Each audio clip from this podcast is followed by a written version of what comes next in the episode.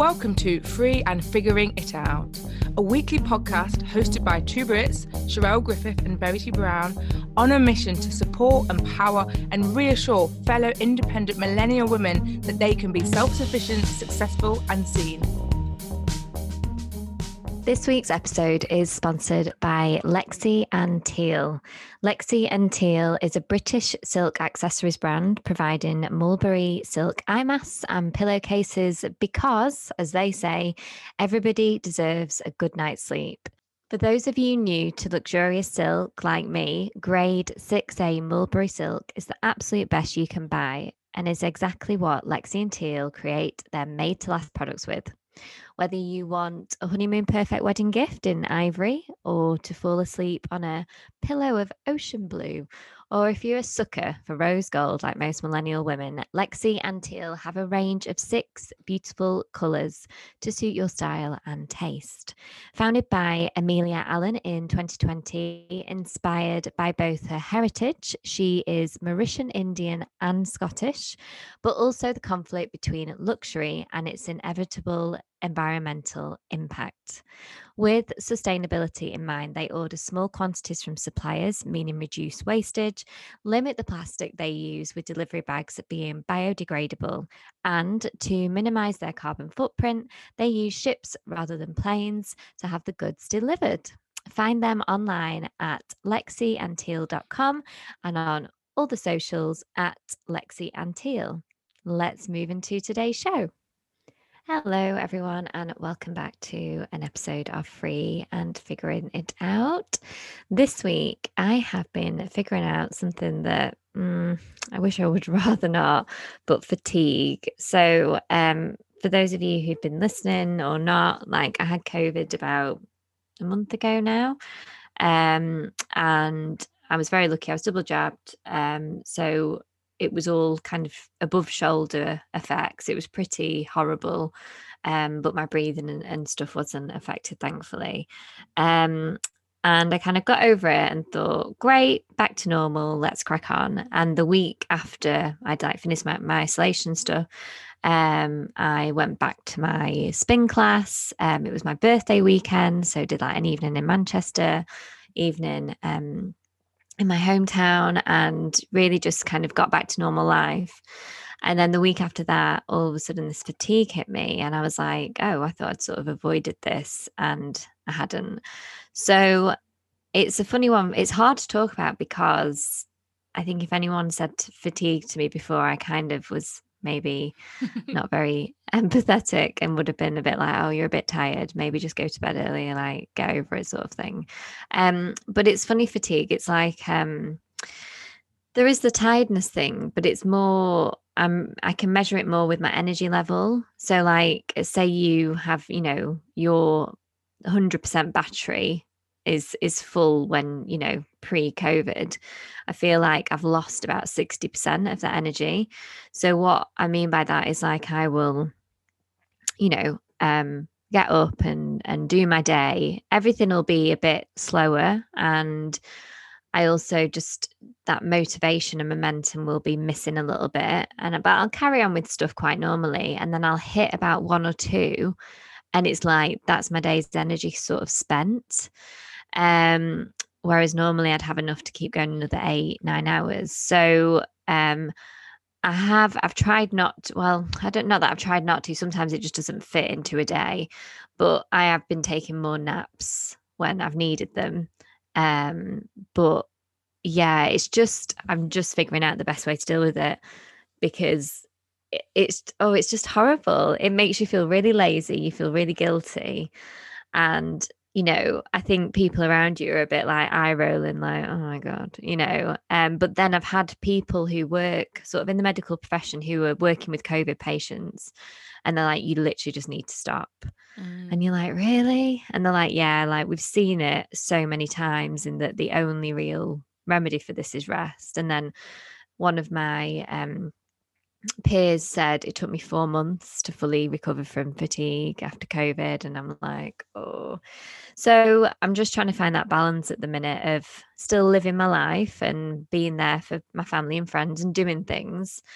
and then just literally crashing when I need to crash. Mm. And it's just it's just odd. It's weird and yeah, it's bringing up a lot of like like not very nice feelings in me, you know, in, in terms of just feeling really lazy and feeling very guilty and and things like that. So no, it's a really difficult thing to deal with. I had COVID after Verity, so I'm not as as back into it. But I've the last couple of days I've definitely had a thing where I'm like, one day I feel quite good and like my is fine. And then I think like for example that I think two days ago I went to go do my food shop was like my first one. Like I was like, I'm all good. I'm allowed back out. Yeah, let's get some food and try and like refuel my body. But during the food, by the time I did the food shop at like one o'clock, by the time I got back, I was absolutely just like, I'm done.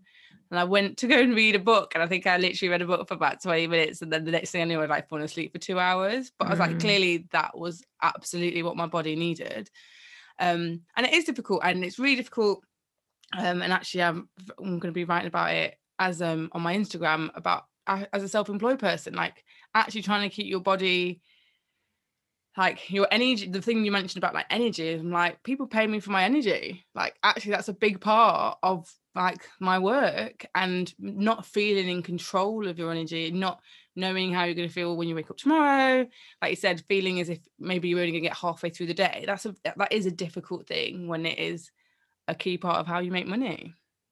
Mm, yeah. No it's uh yeah, interesting. Never thought we'd um, be having this conversation either. And and again, like both, you know, lucky that that we've kind of got through it. But um I suppose you just think, well, I'm young, I'm healthy, I, you know, it won't affect me. And then when it does, um, and when it's something you've maybe criticized in the past as well, um, it's it's just a funny thing. So yeah, so I'm I'm figuring that out. I think I'm I'm getting the balance. What's annoying me the most is I bought a blooming 10 pass um, thing to my ride classes just before I got COVID. So um, I need to also figure out what to do with that because I'm I'm the the upsetting thing is I really want to go to a spin class, which is mm. so big for me because I hate exercise. and so it's really upsetting that I found something and now I can't because I know if I did it, it'd literally floor me. So um yeah, I'll have to see about that one. But anyhow, we'll we'll figure that one out. Well, give them a little ring, just be like, listen, you need to let me off the hook. I can come, but then I'm gonna basically pass out halfway through your class. No, have a little word. Hopefully they'll surely there's lots of people that must be understanding right now because I think, yeah, it's a really hard one. We just got to look after our bodies and keep care of them. Now, whilst I've been trying to take care of my body and spend more time lying down, it had made me go back onto TikTok. So I actually have one of my clients at the moment um, wants to use TikTok as one of their marketing channels, and I am I opened an account probably about this time last year actually, in the summer 2020, when you know I think it was having a massive like everyone was at home and I was like, I might start doing some dancing. Oh, I really like this filter where three people could dance when it was just you and it made you into three. I literally was on it for about two days, and then I was just like, no, Sherelle, this is you're going to spend way too much time on this. Like, you do not need to add this into your life. So I totally avoided it. But because of this client, I was like, fine, I'm gonna go back on it. And then I think I sent like Verity, like I was sending Verity videos, and I after about like two hours, it's like, this is just the biggest time suck in the world. And it's so difficult because like as a business owner, you I hear so many people that are blowing up on TikTok. It's making great um impre- like great results for their business. And then actually, I know someone else who's like a finfluencer, which TikTok is meant to be massive for finfluencers. Like financial influencers are literally loving life on TikTok. And I spoke to someone the other day who was saying like she'd been on it and she's had to take a step back she's like, you know, I can't be everywhere, I can't do everything. And I was like, oh, God, that's quite big for someone in that space to be like, no, I'm walking away. And it's this constant battle because I'm like, it's all these dance videos and I love dancing and I think it would be great. But then I'm just like, this how much time are you spending on another type of content and actually how valuable it is? So I'm I'm telling myself I'm not going to start creating anything. That's where I feel like I am at now. I'm figuring out how it works to be able to help my clients, and that's fine. And it's important as someone who likes to be on top of all social like media, I think it's important to understand how the platform works, but I feel as if it's not the right thing to do. But it's difficult. I just want to say that. So it's hard not to be everywhere when you feel like you should be everywhere. And it, we all have to draw a line somewhere. And I'm sure I'm missing out on some things, but right now, that's the choice I'm making. Yeah, and you've got to like, you know, is it in your flow as well? Like, you know, some people will like reels for me are just I could do them in my sleep. Like they they take no energy from me. You know, the super they feel super easy, and so um whereas TikTok, I feel like I need a Gen Z sat next to me to teach me how to make the most of it. Like it's really weird. And so I think you've got to think about that. Like talk about energy. Like, you know, is it in your flow? Does it mm. does it feel like I can just whack one of those out or is it yeah? That thing about TikTok and Reels, because essentially they are so a similar type of content. They're both portrait, they're both videos.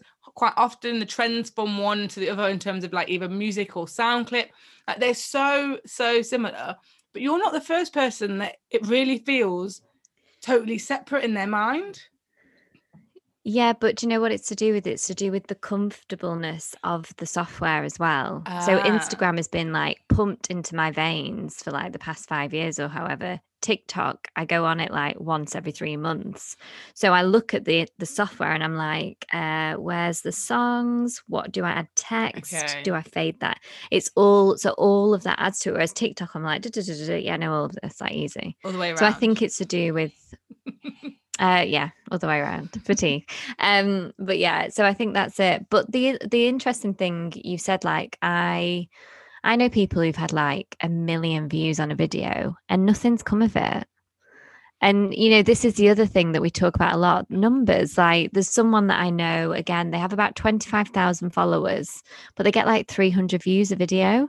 Oh, wow. So, again, like, eh, I just think, mm, is it one of those things that you either blow up or, or it's nothing? You know, like there's no real in the middle and this is the thing and i was like if i create content really i just want to do dance videos i just want to do all the trends and i spend way too much time learning all the dance recording them and actually that's not going to help my business right now that doesn't prove to people that i'm a great marketer it would just be something i want to do and that's fine but then i'm like you it's not the most important thing for what i'm doing right now so you know leave it sit behind i'm doing my reels i'm trying to get back on the reels on the gram in, the thing about the interesting thing about reels on the gram, and you were like, oh, I just do them really easy, is so I did one just before my birthday where I like had transition and it took me forever to do it. And then it was the worst performing reel I've had. So I'm just like That's the worst. I spent ages trying to literally it was like one where like I changed outfit and I think in between like I washed my hair, I did my face. I was like, you went through all of this and it got the worst um result. Whereas then actually, I just want the one that probably was the quickest I've ever done is perform the best. So you, you just don't know. And actually, it's really important yeah. if you're using your social media as a business, it is really difficult finding that balance because you've got to be like, I could spend hours and I have no idea if this is going to take off or not. Um, and these are all risks that we take. Yeah, and then as as marketers and people who like the real numbers, like you know, does taking off mean a million views or does taking off mean I'll sign three new clients? You know, like it's like um it is it's really interesting and I think, you know, we all talk about the sort of magpie effect with all the new software and um, you know, things like Clubhouse and stuff, which, you know, you ventured into and, and it's been like a, a really great thing for you. And I just never did because I, it just baffled me from the start and I didn't. And then other people have and then thought, no, it's not for me. And it's with anything that's new, like you've got to sort of figure out, is this going to work for me? And what what exactly why am i doing this? Now if you had a team of like three people underneath you Sherelle, who was doing all the bits that you spend time doing and so you could have a spare few hours a day to do fun exercise um, dance things and it would bring you joy yeah. you know then that's fine isn't it? But you're not at that point where you can go to your team right? You crack on with the admin stuff. I'm going to learn a dance routine and put it on tiktok. So you know but then also even if i did have that time actually wouldn't I rather just be with my friends? Wouldn't I like actually do I want to spend more time by myself? and I was thinking about this because I was like, obviously the, last year was I was by myself in the garden anyway. So let's learn a dance video. It's not like you had anything else to do. But it's like when now you have options of doing other fun things, Shouldn't I be Mm. with people, not sitting at home? Like I'm not gonna get a friend, no friend's about to do a video with me. So this is just more solo time. And after a whole year of being solo, really? Is that what you want to do, Sherelle? So yeah, let us know. How do you feel? TikTok, Instagram, Clubhouse. I'd actually love to know because now I feel like there's all these rumors around. Like, actually, what are people using? What do people like? Drop us a DM on Instagram if you're on Instagram. If not, you can send us an email. Because I actually I don't know who is. I don't know who actually is using stuff and what people are doing. Because like you said, things change, and I've spoke to a lot of people recently that dropped back off Clubhouse, but I am still there. So for all the business owners that are listening, Thursday at five o'clock, come and join me. Entrepreneurs, Wins and Wine. I'm there. Go find her. Go find her. Um, so I uh listened to um I've mentioned it before on the po- podcast, but another podcast called The Kindness Economy by Mary Portas. Um many of you will know her for her very bright red-headed bob Anna Wintour style um and for sort of sorting the high street out um maybe 15 20 years ago. Um and now and also i need to point out that she is a queer woman so woo woo queer woman.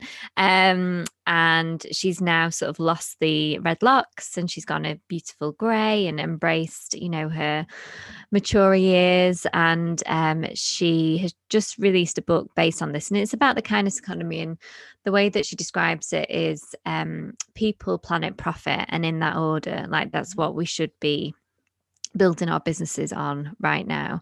Um and you know she's pretty ballsy like she doesn't really um tiptoe around these issues. So she's kind of trying to hold businesses accountable like why aren't you putting these things in this priority? Um because she believes if you do you will have a better business. You will make more profit. Um and so she interviews people who are from businesses who have employed this strategy already. So a bit of proof in the pudding, really. And the reason I mention it this week is because um, I actually listened to an interview with Anna Blackburn, who is Beaverbrooks managing director. Beaverbrooks is a jewelry company, and they're actually based on the Fylde Coast, which is where I am from, um, in Lytham St Anne's. So it was quite nice to hear like a local business being spoke about on such a national platform. And um, yeah just a really nice um, interview with anna who uh, beaverbrook is a, a, family company. She's the first non-family member to run um, the jewelers um, and she actually started like on the shop floor. So she basically worked her way up to md which i think is a really powerful thing as well. And it's just all about um, yeah, like they donate a certain percentage of profits to charity. They really bring in their employers, uh, employees with um, where they want to donate to. Um, really being aware of um, what their needs are, you know, what they want, and um, and yeah, just putting people first, really, and letting everything um, follow. And with that, you know, she has increased profits and really created um, a sustainable business. The one thing I will say, though, and especially it being a local business to me, is I never knew any of this. Mm. Now, this is as marketers, me and Sherelle will agree. I'm I'm a great believer in there's a lot of stories not being told and sometimes it's the like missing ingredient like people just assume you know all of this stuff. And actually that story or um that you know piece of information could be the difference between someone buying from you or not. And um you know like if i knew about this before i'd probably been more open to going to beaverbrooks so it's it's interesting um and to yeah to know that it's such a massive part of their history and i never ever knew um and then as a marketer naturally i thought well how could they get that message out better mm. you know so yeah it's um it's a lovely um episode she's got some other great people on there as well this series hmm. sounds really good and nice as you said to have a little local a local story it's always nice to have something yeah. close to home Hello, Sherelle here. Just another little note about this week's sponsors, Lexi and Teal. By now, you know that they create beautiful silk accessories, but what are the benefits of luxurious mulberry silk, you ask? Many beauty experts recommend using silk pillowcases because of their benefits for hair and skin. They can prevent wrinkles, tame frizzy hair, keep skin hydrated, plus keep you dry and cool all night, perfect for these hot summer sleeps. And when it comes to Lexi and Teal eye masks, they are extremely gentle to your delicate eye area, nourishing to your skin and great at blocking out those early sunrises and late sunsets, which we are currently experiencing in the UK. Find them online at www.lexiandteal.com and on the socials at Lexi and Teal. Now back to the show. Well, from close to home to international worldwide crisis. So I was watching Explained, which is a series on Netflix, and I'm sure I'll talk about some more episodes because it was the one thing that really I was I was messaging Verity like I've got to stay in bed. What shall I watch? And the Explained series, I like I just sat and I watched it. I think for like a whole day because there was so many interesting topics. But this one is hmm. called the World's Water Crisis, and talks about how in Cape Town, they were approaching day zero. So it was going to be the city was going to actually run out of water in terms of like actual drinking water.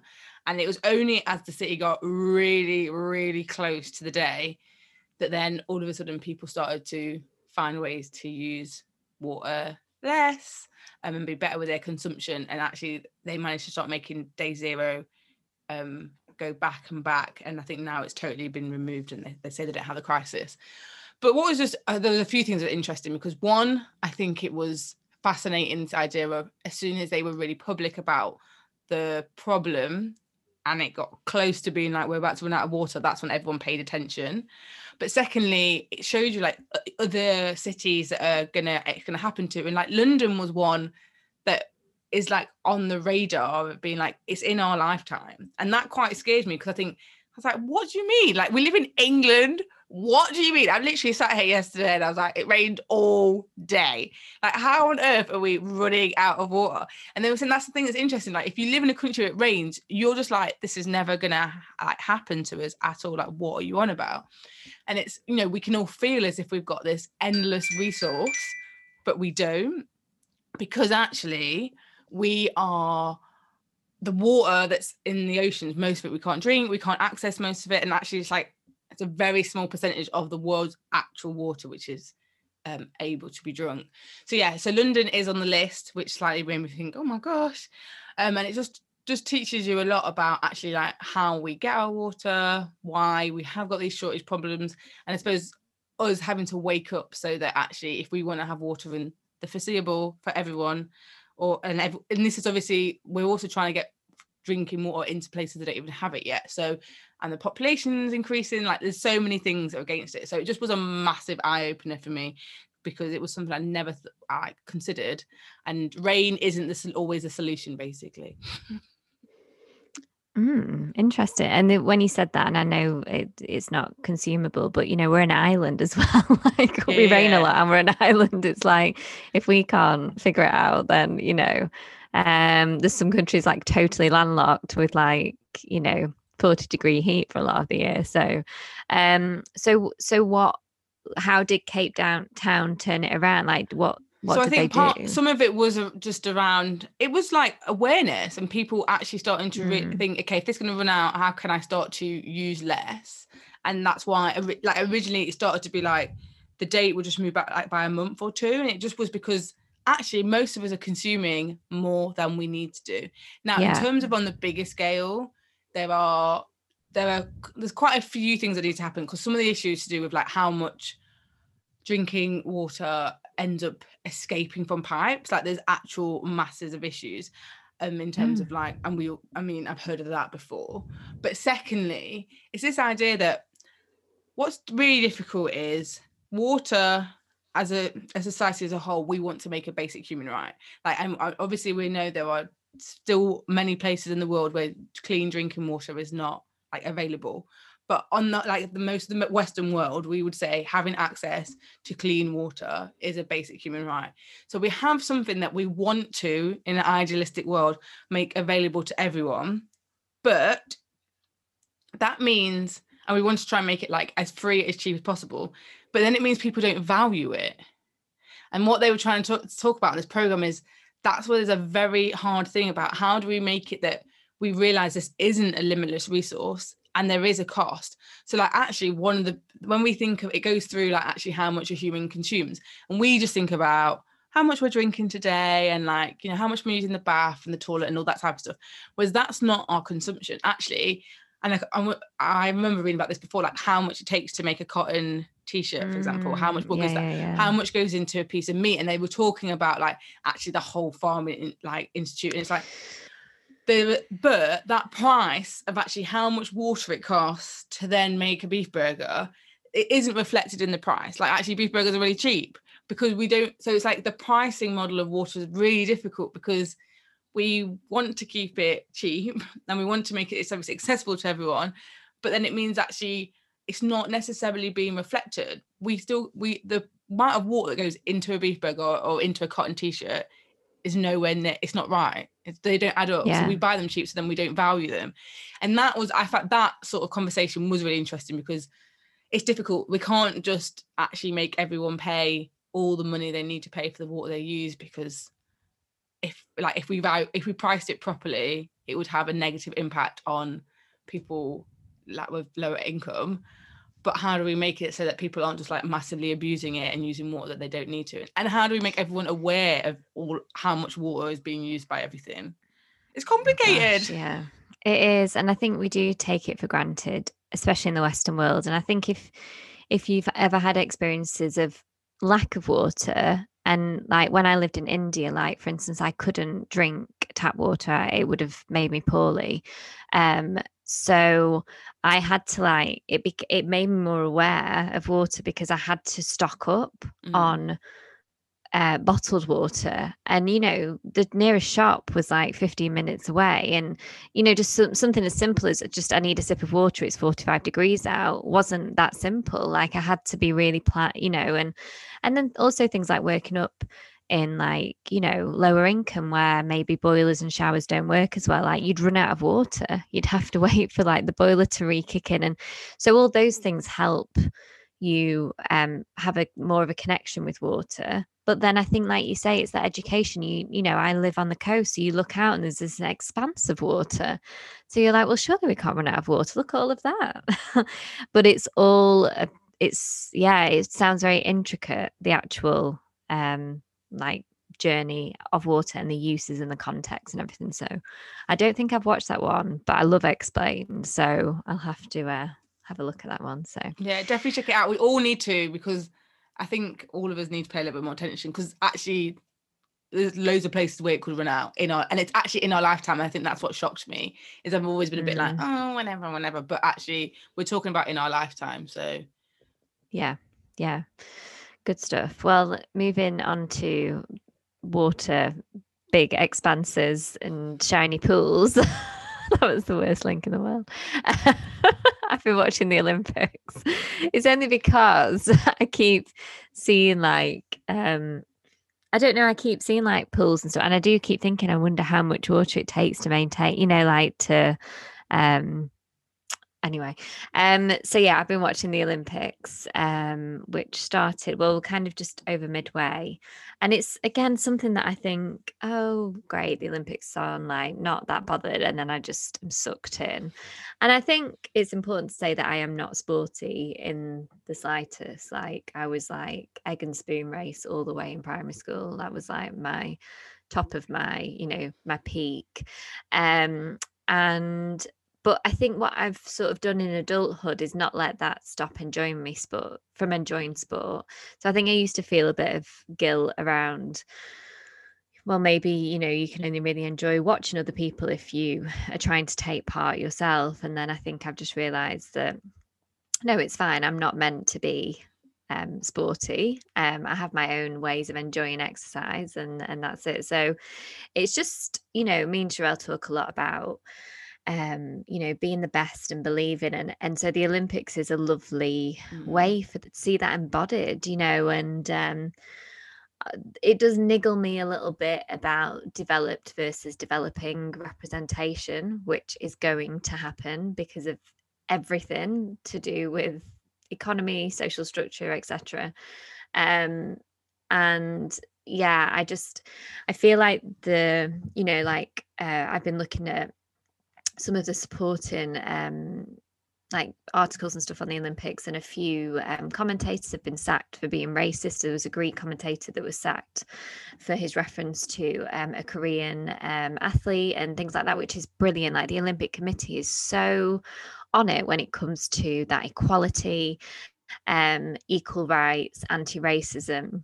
Um, they've brought in a lot more um, mixed um, sort of races um, and activities to ensure equality within men and women. So they had a mixed triathlon, which they've never done before. So two men, two women doing a triathlon relay. Um, and they've done it in quite a few other sports, which is brilliant to really encourage. Uh, they did it in the swimming as well. So um, two men, two women. Um, but yeah, the whole like you know they're talking about the greatest in the world and then i i just have this niggling feeling like i'm sure there's other great people from countries that don't have the economy or infrastructure to mm. help their people excel so that just always sits at the back of my head but yeah it's just it's just brilliant just to see people like you know people say like i've had this dream since i was 7 8 and i think wow like what how does that even get into your head? You know like that, that that's what you want to achieve um and then to get there and um it's so wonderful just to see people at their optimum in terms of their head their body you know their sort of confidence and belief system and really excelling in something that they they love doing also though you know obviously most of us will have read about simone biles and um, a few dina asher smith as well like didn't qualify for the uh, 100 meter final. She pulled out the 200 meter and um, it wasn't necessarily to do with mental health but pressure a lot of mm-hmm. pressure. That all talk about pressure. One of the reasons simone biles pulled out pressure mental health not great. And i think um, it does make us question you know um, do do we want to be the greatest? Can we handle being the greatest? Um and is it or is it to do with not us but everything around us you know? Maybe we can handle being the greatest but then the pressure put on us by every other thing around us to remain the greatest um yeah it's crazy. So yeah. I think the olympics eh, like you were saying it's that end thing because i do really find it exciting when you're watching people that are like excelling and amazing.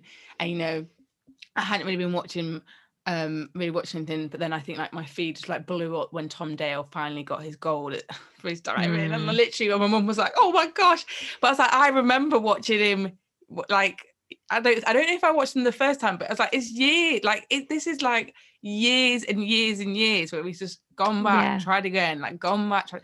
it's like we have in a way like grown up with some of these athletes so to see them being like you know I've got knocked down. I haven't achieved it. Like so many bad things have happened. People get injured, all that stuff. They're like, no, I'm coming back. I'm coming back. And that does massively appeal to me and being like, you know, big goals take determination, hard work, and longevity. Like not just getting knocked down the first time there's a hurdle. But I think yeah. like with Simone, there is something very different when we have something we're trying to achieve that can be quite a private goal versus something that's so public and actually you become like the nation's hopes are on you. And you know we it's the same thing with you know like lot sports in general. It's like all of a sudden it's not even about you. It's because you're representing your country and that is a massive amount of pressure. And all of a sudden yeah. like it's not about you. And i think that's the difference i would say about i think it's a really good example of like achieving a goal doing the hard work like you know not just thinking everything's going to happen straight away. The olympics is probably the best example of really being like if you have big goals this is what it can take.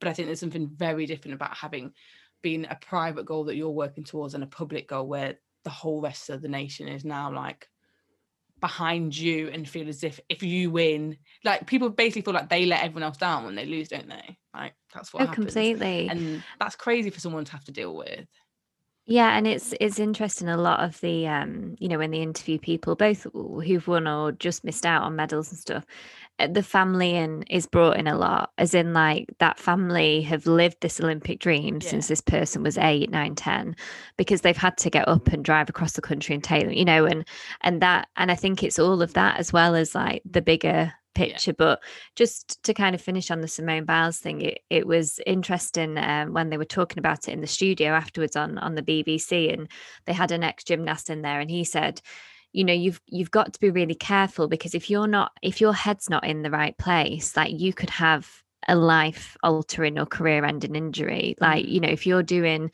and the thing was she did a vault and she was meant to do two and a half twists in the air and she did one and a half. Mm-hmm. and he said you get to a point where you can become like a bit blind or just foggy and he said if you like know that that's how you're feeling and you attempt something and you can't do it properly like that could be it like that mm. could be mm. fatal if you're not and i think it's just important metaphor that you can transfer to other things in life just knowing when to check out yeah. just knowing when to be like i am not in my best place right now and i need to just take a step back and know that that isn't a failure that that's you taking control of of your life and being brave and standing up to to trust in you your body your mind and everything so so yeah, I'm, I just can't believe how much hate she's had on that. I mean, you just see it and you think, wow, like, you know, how brave. It must be so hard to do that. Just step back when you want to achieve something so much and you're there, you're at the Olympics. Like, mm. this isn't like, you know, you're in it. But yeah, I just think she's she's brilliant for a, a young black woman as well. And I do think this year would have been a particular hard year because ev- the thing I was really intrigued about is this has been delayed by a year. So everyone mm. for the hmm. last four years had had a date in their mind and they'd been priming their bodies for this precise moment in time. And then that got pushed back by a year. And all of us listening right now all know that like we've all probably had something that's been pushed back. But can you imagine something like that where it's like you've been like the timing, the training, everything you've gone to to be like, I am going to be at my peak for these four weeks in four years' time.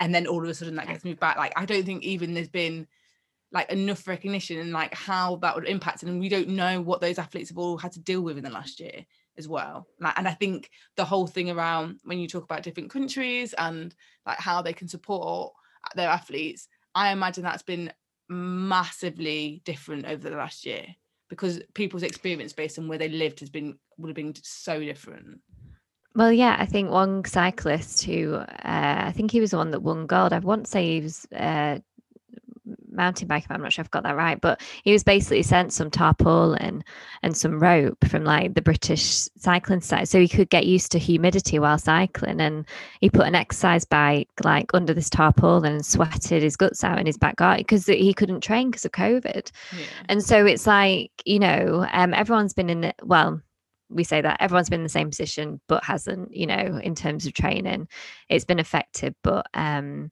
yeah, it's just uh, go watch it. Go watch it. We're on athletics now, which is very exciting. I think that's the most like well-known part of the Olympics for those who aren't really into it. Um, so, and the saying, you know, women are leading the sort of that's the most exciting part of like all these 100 meters 200 meters so yeah let's go support the women of the world and uh, go watch all the athletics on the tv Cool. Well, I have been not watching TV as much. I've been reading, obviously, been reading. I'm back in it. I'm really back in it. I'm really happy. And I've just got quite a new book actually, which spotted my eye. And so um kindly sent to me by Elliott and Thompson. And it's called The Payoff How Changing the Way We Pay Changes Everything. And on the front cover, it has a picture, a thumb of a credit card. And I'm quite interested at the moment in money books that aren't necessarily about personal finances in the way of like it's not about us saving, investing, spending, but just money as a bigger concept. And so this is about how really we like cash and then how we moved into debit cards and credit cards and how we've got things like Venmo now and all the rise of like fintech companies and basically how we pay for things and it's like it's quite e- like easy to just be like oh that doesn't mean anything it doesn't have any implications but it's been i've been enjoying the book so much i've literally read 240 pages in two days oh my like gosh, it's just yeah. proper i know because it's actually just been really interesting because it's like actually all these countries have, have like made their own little uh like banking systems in their own world. Like it's quite isolated, and the UK did its thing, and France was doing its thing, and China's doing its thing, and everyone's doing its thing but other than in other than in like I'm gonna get this wrong, I think North Korea now, Is that the one that's separate? That's a bit separate, isn't it? Yeah. You can use your debit card or your credit card basically in any ATM in the world.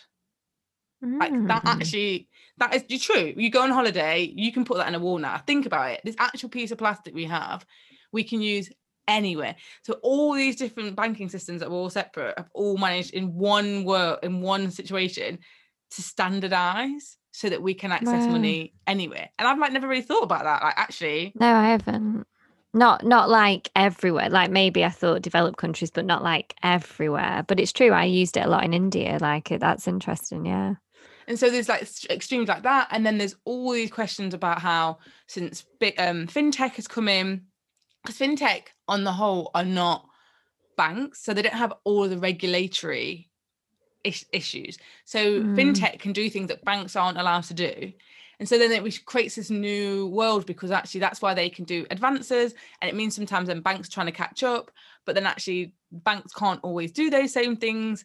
And the fintech obviously has masses of money and it's pumping things in. And so it can really be looking at it, how we are paying for things and how it works. And yeah, and, and it's everything from like how do we just use something really simple and they like talk about like frictionless payment and how like, you know, it's great to be able to do a one click. So the one click on Amazon, Amazon made patented that in 1999. They patented it. I was like, Mm. what? So they got it's not anymore. So 2017, the patent ran out. But they, you know, that made people spend more than we'd ever spent before. And that, you know, there's conversations about we spend cash, we feel it, we don't when you do one click and it's, you know, it's disappeared. But also it's like, okay, they can do that and that's changed it. And how much of that is for consumer good and how much of it is actually for consumer bad because we all we spend more and you know they talk about the dilemmas of credit cards but there's even interesting things like you know in the UK for example we have so much more um credit card debt than like all the rest of Europe like it's much more common in Europe just use a debit card whereas in England loads more people have a credit card and it's like whereas like in America people still love a check what like America, you see this like well-developed country, but people like it was crazy. It's like the stats for like how many checks they still use. So I'm like, and it's like really, and then they're like talking about like China and like their systems of like how they've taken over. They have like two main ways that people can do transfer like from person to person and, and, like they've just moved to mo- mobile. They just skipped. And so it's like di- how like different countries have taken on different bits of tech at different times and so it's just was really fascinating i think if anyone's actually into like the behind the scenes of money and banking and how the financial services work and just all that type of stuff because it does have implications for us and i think it's something like i'd never ever considered. But to say it's quite like probably like not an academic book but you know quite a research whatever book i found it really interesting i really enjoyed it absolutely I've it got sounds 30 pages left. brilliant.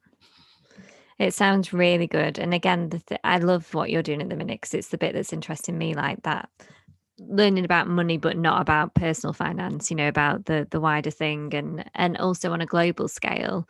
Um, you know, like I I read, uh, listened to an interview about a year ago about how they do sort of loans in like um some African countries, and how it's got nothing to do with the credits or anything like that. You meet a person, and you are like I trust you. Mm. And there's like this crazy repayment rate because the you know people are so grateful that they've had a loan that then allows me them to buy raw materials to open up a shop or whatever it may be. Um and it's all done on trust rather than like credit score which it is here and things like that and it's just so interesting when you understand like globally the difference um of, of our financial systems, I suppose.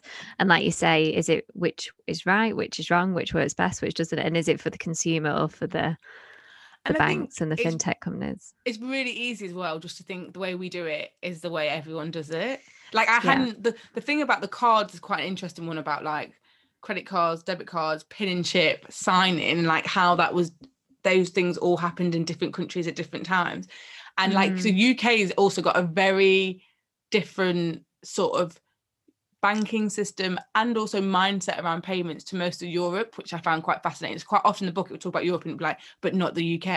And it would talk about how like oh, yeah, so that like that was also just interesting for me. It's like we're not like the US and we're not like the the the Europe, and it's like how do have we like what is it? Is it society that pushes change, or is it the change and the tech that's meant we've responded? So yeah, and at the moment I'm reading about uh, some stuff to do with international banking how like actually loads of things got really quick but it still takes days to try and send money to like abroad to someone mm. and like mm. why that is and like change around that. So yeah definitely I, I will continue to keep diving into it. I read i think i spoke about money by jacob goldstein a few weeks ago and that started me off in this um, realm. But yeah it's definitely fascinating me and hopefully verity will give us some more fascinating stuff with her going forward. We're going to learn how it all works we are, we are. Um, so my love, what is your lovely life prompt? So I'm going to pull his back. Week? I do feel a little bit like I'm not normally the social, the social justice and like preachy one, but this week You're I'm taking my flag. I know I'm taking your flag because no, because honestly, the world's water crisis it really touched me. So I want to ask everyone to think about what changes could I be making to help ju- reduce my water consumption. So, what changes could I be making to reduce my water consumption? Because I think it's really important. Actually, it's really the program really opened my eyes. And just on that quickly, did they talk about uh, meat eaters versus plant based at all in within the? So they program, didn't like... talk about uh, meat eaters versus um, vegetarians. The only the only thing they mentioned was just actually how much water it takes to make to make meat but they didn't actually right. i've seen in other programs where they've done this sort of mm. um this is how much it takes to, to grow a field and have all carrots and this how much it make, takes yeah. to be yeah. able to feed one uh, um pig or whatever so they didn't do yeah. the comparison but they did okay, explain how much water does go into meat Right. No, it's it's really interesting. Okay, well, we'll pop the link to the explain show if you want kind of a bit more background before you sort of answer that live prompt. But once again, thank you for being with us this week. We hope you've enjoyed the show. Um, if you want to reach out, free and figuring it out at gmail.com or find us on social at free and figuring it out. We will see you next week. Thank you so much for listening to this episode of Free and Figuring It Out. Don't forget to hit the subscribe button so you don't miss the next instalment. And if you want to be a superstar, please leave us a review. Or you can get in touch with us. Drop us an email at free and figuring it out at gmail.com. We'd love to hear from you. Until next time.